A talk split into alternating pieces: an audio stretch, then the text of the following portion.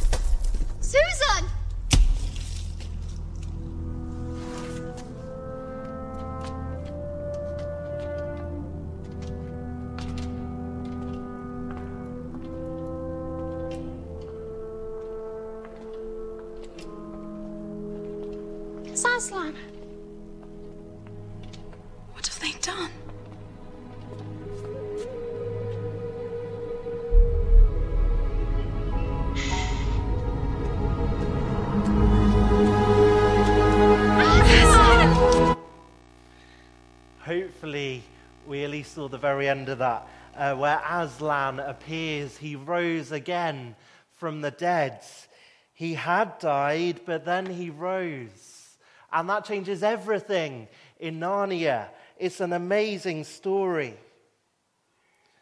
And on Good Friday, we remembered Jesus who had died, who had died as a sacrifice in our place on the cross.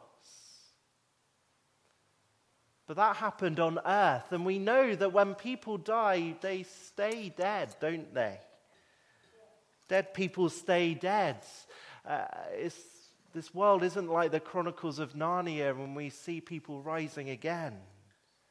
He was taken down off the cross on that Friday night and he was buried in the tomb.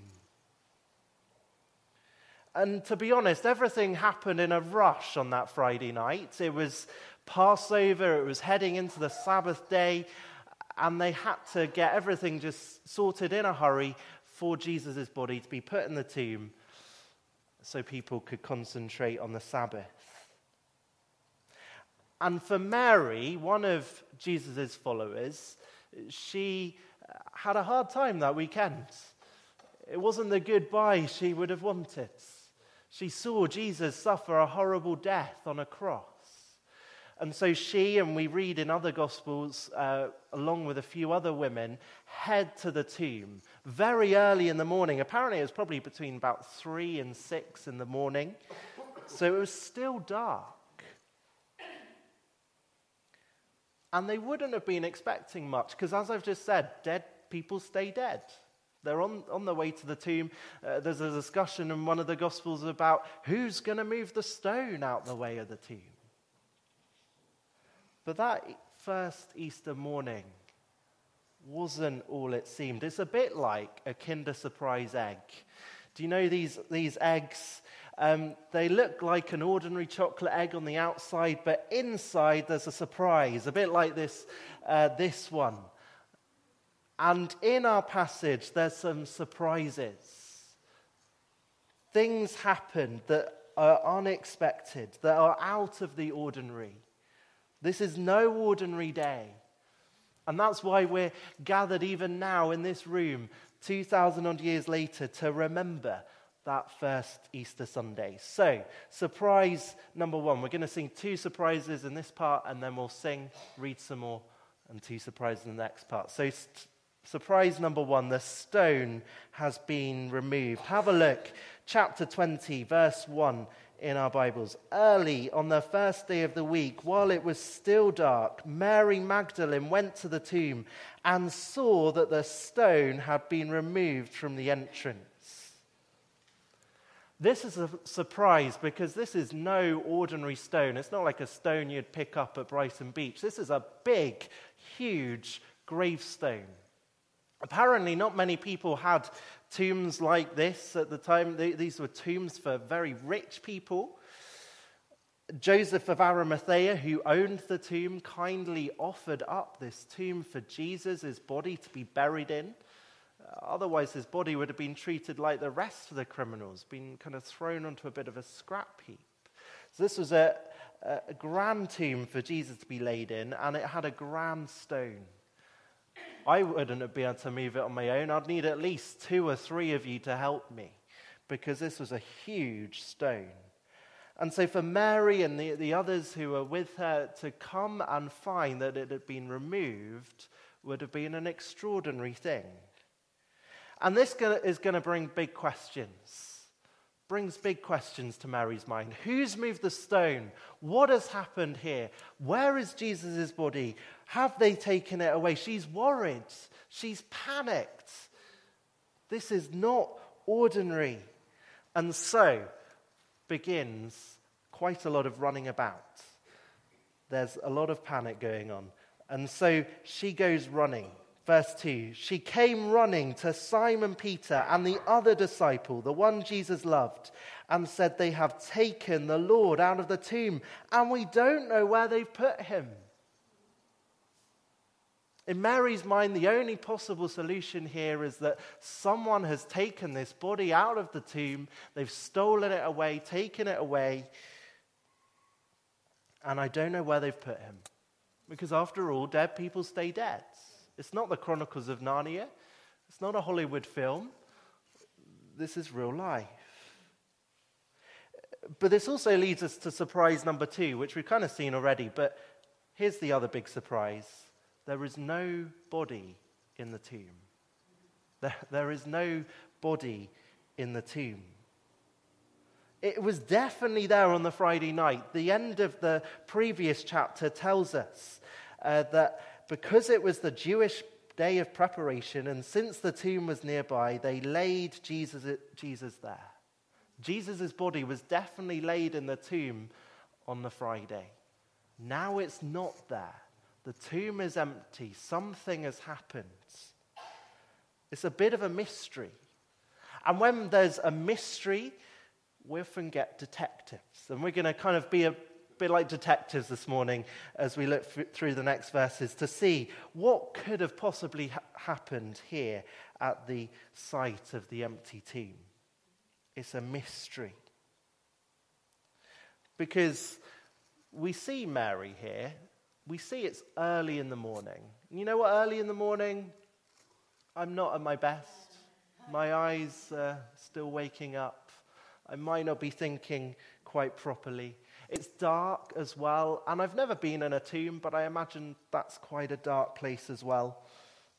Mary could have been just very tired. She's upset. It's been a hard weekend. And so she goes and tells Peter and John, we believe, as the other disciple who wrote this gospel. She goes and tells them, and they're going to have a look as well. They're going to see is what Mary says here. Is it right? Is the tomb empty? What has happened? So be prepared for some more running. And we have a bit of a race going on between Peter and John. Uh, verse 3 So Peter and the other disciples started for the tomb. Both of them were running, but the other disciple outran Peter and reached the tomb first. He bent over, looked in at the strips of linen lying there, but did not go in. Peter and John, they kind of have a bit of a race, and, and John wants us to know he got there first. And when he gets there, he bends in and looks into the tomb. He peeks inside. He has a look at what Mary had seen just before. And he indeed sees that the tomb is empty. He sees the strips of linen lying there that were on Jesus' body, but there is no body of Jesus. It's not there. And then Peter comes. He's a bit slower. So, verse 6 then Simon Peter came along behind him, but he doesn't do any of this standing outside, peeking in. He goes straight into the tomb. And that's what it says in verse 6. He saw the strips of linen lying there, as well as the cloth that had been wrapped around Jesus' head. The cloth was still lying in its place, separate from the linen. He sees what John saw and, and what Mary saw the strips of linen. He also sees the cloth that was apparently wrapped around Jesus' head. And some of our Bibles, they say that that cloth was folded up nice and neatly. So the big surprise is, is that the gravestone is not there and there is no body in this tomb. So what's happened? Mary could be right. They could have taken his body away, it could have been stolen. It could have been stolen by the Romans or the Jewish leaders. That's a possibility. Do you know what? I think it seems strange that uh, they would have stolen it and, and then not told people, here's the body, because so many people came to believe that Jesus had risen, and they didn't want people to believe in Jesus. They killed him, they wanted him out of the way and dead and forgotten. They didn't want people thinking he'd risen again. It could have been the disciples. Jesus had told them that he'd rise again. But if we look in verse 9, as John writes, he, he shows us that they still did not understand at this point from the scriptures that Jesus had to rise again. And if we read on in John chapter 20, and if you come tonight, we'll have a look at it, we see that the disciples are a fearful bunch of people, and they've locked themselves away in a room. So I don't think it was the disciples stealing the body. And so I think, I think we have to say and think very seriously that Jesus is alive here. That the body is empty because he has risen from the dead. There is nobody in the tomb. So, what does, what does the next couple of verses say? If we have a look at verse 8, what does that say? It says, Finally, the other disciple, John, who had reached the tomb first, also went inside. He saw and he believed. He hadn't yet come to understand from the scriptures that Jesus had risen, but he went in and he stood there and he believed. He, he began to believe that this tomb was empty because Jesus had risen. And I wonder what was going through his mind. I wonder whether he had remembered that time in John chapter 11 where Jesus called Lazarus out of the tomb. Maybe he remembered these great words of Jesus where Jesus said, I am the resurrection and the life. Whoever believes in me will live, even though he dies and everyone who lives and believes in me will never die. Jesus said those words. He called Lazarus out of his tomb, who was dead. And now he goes even further. He goes one better. And he himself raises himself up from the dead. The tomb is empty. This isn't just for the lion, the witch, and the wardrobe. This isn't just for Disney films. This isn't just for fairy tales. This is a reality that there is a tomb that had a body laying in it, and now it is empty. And it's amazing, surprising, but amazing and wonderful news. And because the tomb is empty, people can know the life that Jesus has told that we can have in him, told us we can have in him. Because Jesus died upon the cross on the Friday to forgive us for our sins, died in our place, because we sin, because we do wrong, and because he rose again we can trust in him. We can put our trust in him and find he gives us new life with God forever.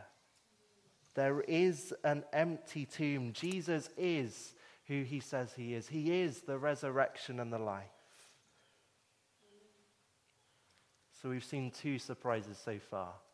The stone was rolled away, that huge gravestone, and the tomb is empty. We're going to see a little bit more.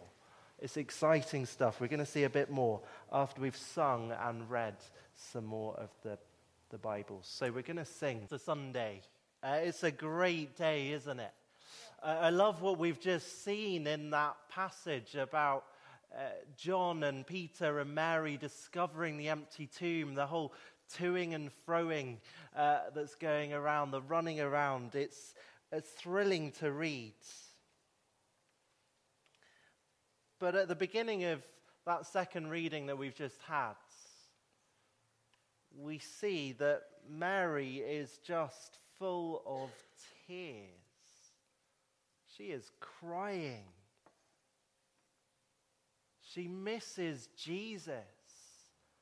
She hasn't yet come to believe that, that Jesus could have risen. She thinks his body's been taken away. I think we can understand how she's feeling. It's horrible, isn't it, when we're apart from those that we love? As I just said, I, I love Easter Sunday. Absolutely fantastic day. And this Easter Sunday, something is happening uh, that hasn't happened to me before on Easter Sunday. Uh, the person that I'm going to get to marry in July is driving down from Doncaster, four hours away. It's exciting. But whenever we see each other at the moment, we have to say goodbye to each other and we have to spend time apart from each other. And there's usually sadness and tears when we have to say goodbye. It's not nice, is it, being apart from people that we love? And Mary knows that. We see that here. She is crying. Jesus has gone away, his body's not there. What have they done to him? It was an awful death on Friday. At least give him some dignity in his death. It's understandable that she's upset. But we see two more surprises here. Two more surprises. Surprise number three angels. That's what we see. Verse 11 now Mary stood outside the tomb crying. As she wept, she bent over to look into the tomb. And she saw two angels in white seated where Jesus' body had been, one at the head and the other at the foot. Angels were there. And if angels are there, that must mean that God is at work. This isn't the work of some grave robbers. No, angels are sitting there in the empty tomb and they speak to Mary. They ask her, Why are you crying? I don't think Mary really realizes they're angels. I think she's so upset. Her tears covering her face, grief in her eyes.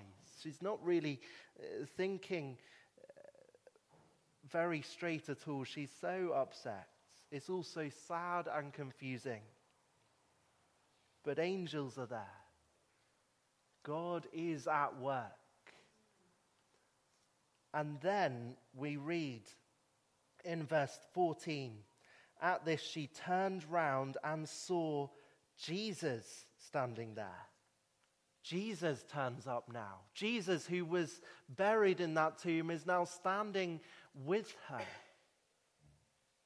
But she did not realize that it was Jesus. And he asked her, Woman, why are you crying? Who is it you're looking for? Thinking he was the gardener, she said, Sir, if you have carried him away, tell me where you've put him, and I will go and get him. She doesn't yet see it's Jesus. She's so upset, and Jesus is the last person she's expecting to see. She thinks he's the gardener. But then we see surprise number four. For Mary, Jesus has really risen. And I love this bit. Verse 16 Jesus said to her, Mary. And she turned towards him and cried out in Aramaic, Rabboni, which means teacher. She discovers that Jesus is alive, that this person standing next to her is not the gardener. No, it's Jesus. He really has risen from the dead. And he calls her name.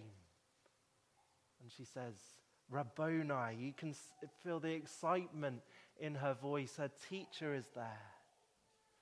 And it reminds me of some other words in John's Gospel where Jesus says this. He de- described himself as the good shepherd, and people who follow a shepherd, they're sheep. Um, and he says this my, sh- my sheep listen to my voice. I know them and they follow me. Mary is there weeping and she hears the words of Jesus, her good shepherd, and she knows that voice. She knew the voice of Jesus. Jesus had really risen. And it changed everything for her. She was upset, and now she is filled with joy. And for us here this morning who know Jesus as our risen Savior, Maybe we remember the time before we came to know him, the time when we realized we, we were sinful, we were dead in our sin, we knew we were lost and hopeless and helpless. But then it's like Jesus calls us by name calls us to know Him for ourselves, to know the risen Savior. And there is so much joy in that as we realize we are known and we are loved by the risen Savior, Jesus. Oh, I love Easter Sunday, as I've said a few times now. I love that we get to celebrate together the empty tomb that Jesus has risen. And I love something else. I wonder if you can guess. Did I hear someone say Easter eggs? Thank you.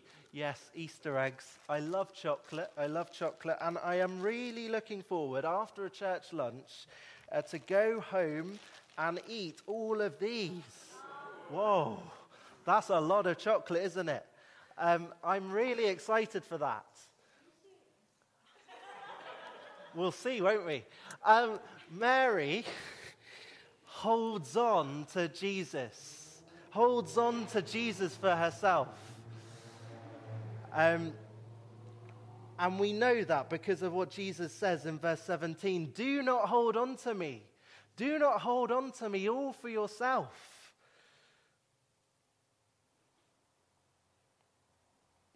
Jesus has risen has risen for Mary, but it's not just for Mary. And you'll see if I'm serious in a moment about those Easter eggs, Arsema and the rest of you. She holds on to Jesus. She doesn't want Jesus to go away from her again. But you see, Jesus is saying that I am more than just a teacher, Mary. I am God's. I can I know you, yes, but not just you. You are to go and tell others of me. You are to share me with others. So, verse 17, it says, Jesus said, Do not hold on to me, for I have not yet ascended to the Father.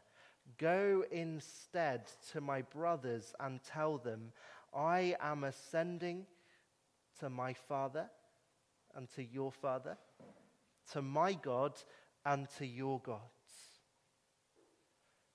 Jesus is going to ascend back into heaven uh, to be in his rightful place at the right hand of his Father. But Jesus says to Mary, My Father, he can be your Father too. He can be your God. He can be known by you. And you're to go and tell others about this. Go and tell my brothers, he says. When he says, Go and tell my brothers, he's talking about his disciples. And he talks about them as brothers because they can now, because Jesus has died and has risen again, they can now know Jesus' father as, as their father too. They can know then that Jesus is their brother, their brother who has gone through death and up from the, from the death, up from the grave. He has risen. They can know and be part of a new family of God. And that's true for us here this morning, too. We too can know because of the risen Jesus, God as our Father, Jesus as our brother. I don't know what experience of family you've had. Some of us may have had good experiences of family, good experiences of a father. They're a blessing to us. But some of us may have known really hard experiences of family, hard experiences of a father. But know this knowing God as your father is great, great news. A father who loves us so much, who will forgive us of all our sins, who won't ever let us go, won't ever abandon us. And this is all possible because of the risen Jesus who truly does change everything. And so Mary is told not to hold on to Jesus for herself.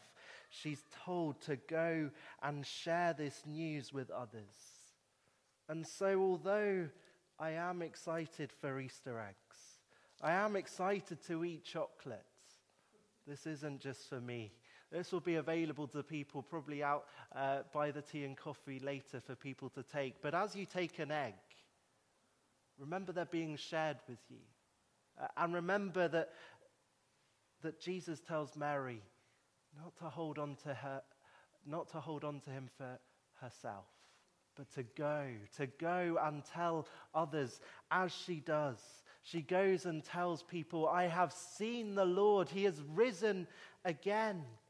You can know Jesus as your Savior, as your brother. You can know God as your Father. And we as a church, we've wanted to make sure we share Jesus with others this Easter. And so maybe you've been invited here by someone in your family. Uh, maybe you've received one of these through your door, uh, seen something like this in Preston Pages, ha- handed one of these uh, on the street because we want to share with you the good news that Jesus has risen. It is good news, and it's for you to know too.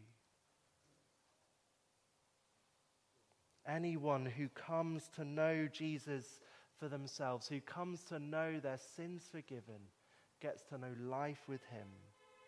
You know, well, life in this world, it has many, many good things. And I think that chocolate is one of the best things. oh, go on, Julia. Julia's the first one to get one. Good catch. Um, chocolate is one of the best things.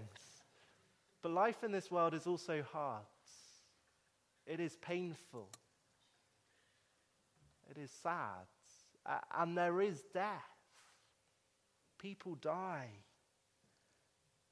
But this morning we have seen the wonderful surprise of that first Easter morning that the tomb is empty, that Jesus is risen, that we can know Jesus as our risen Savior who's died for our sins in our place. We can know God as our Father, our loving Heavenly Father. He truly is a great and certain hope in life and death. He is for Mary. Mary knows Jesus as our hope in life and death. Many in this room do too. And you can know it too. Even this morning, you can pray, uh, God, I've sinned against you. I'm sorry. But I trust in Jesus, the Savior, who has died for me and has risen again. Thank you for the new life you give me. You can pray that this morning. Don't leave this place without praying that if you haven't already.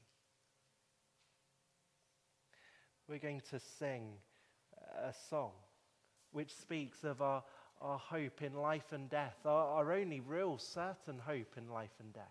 is found in Jesus, Jesus, the risen one. Jesus, whose tomb is empty. What is our hope in life and death? It is Christ alone, Christ alone. This is a, a newer song, one we've been kind of learning just recently as a church. Um, so uh, do those who know it, do sing up and we'll, we'll get it, I, I'm sure.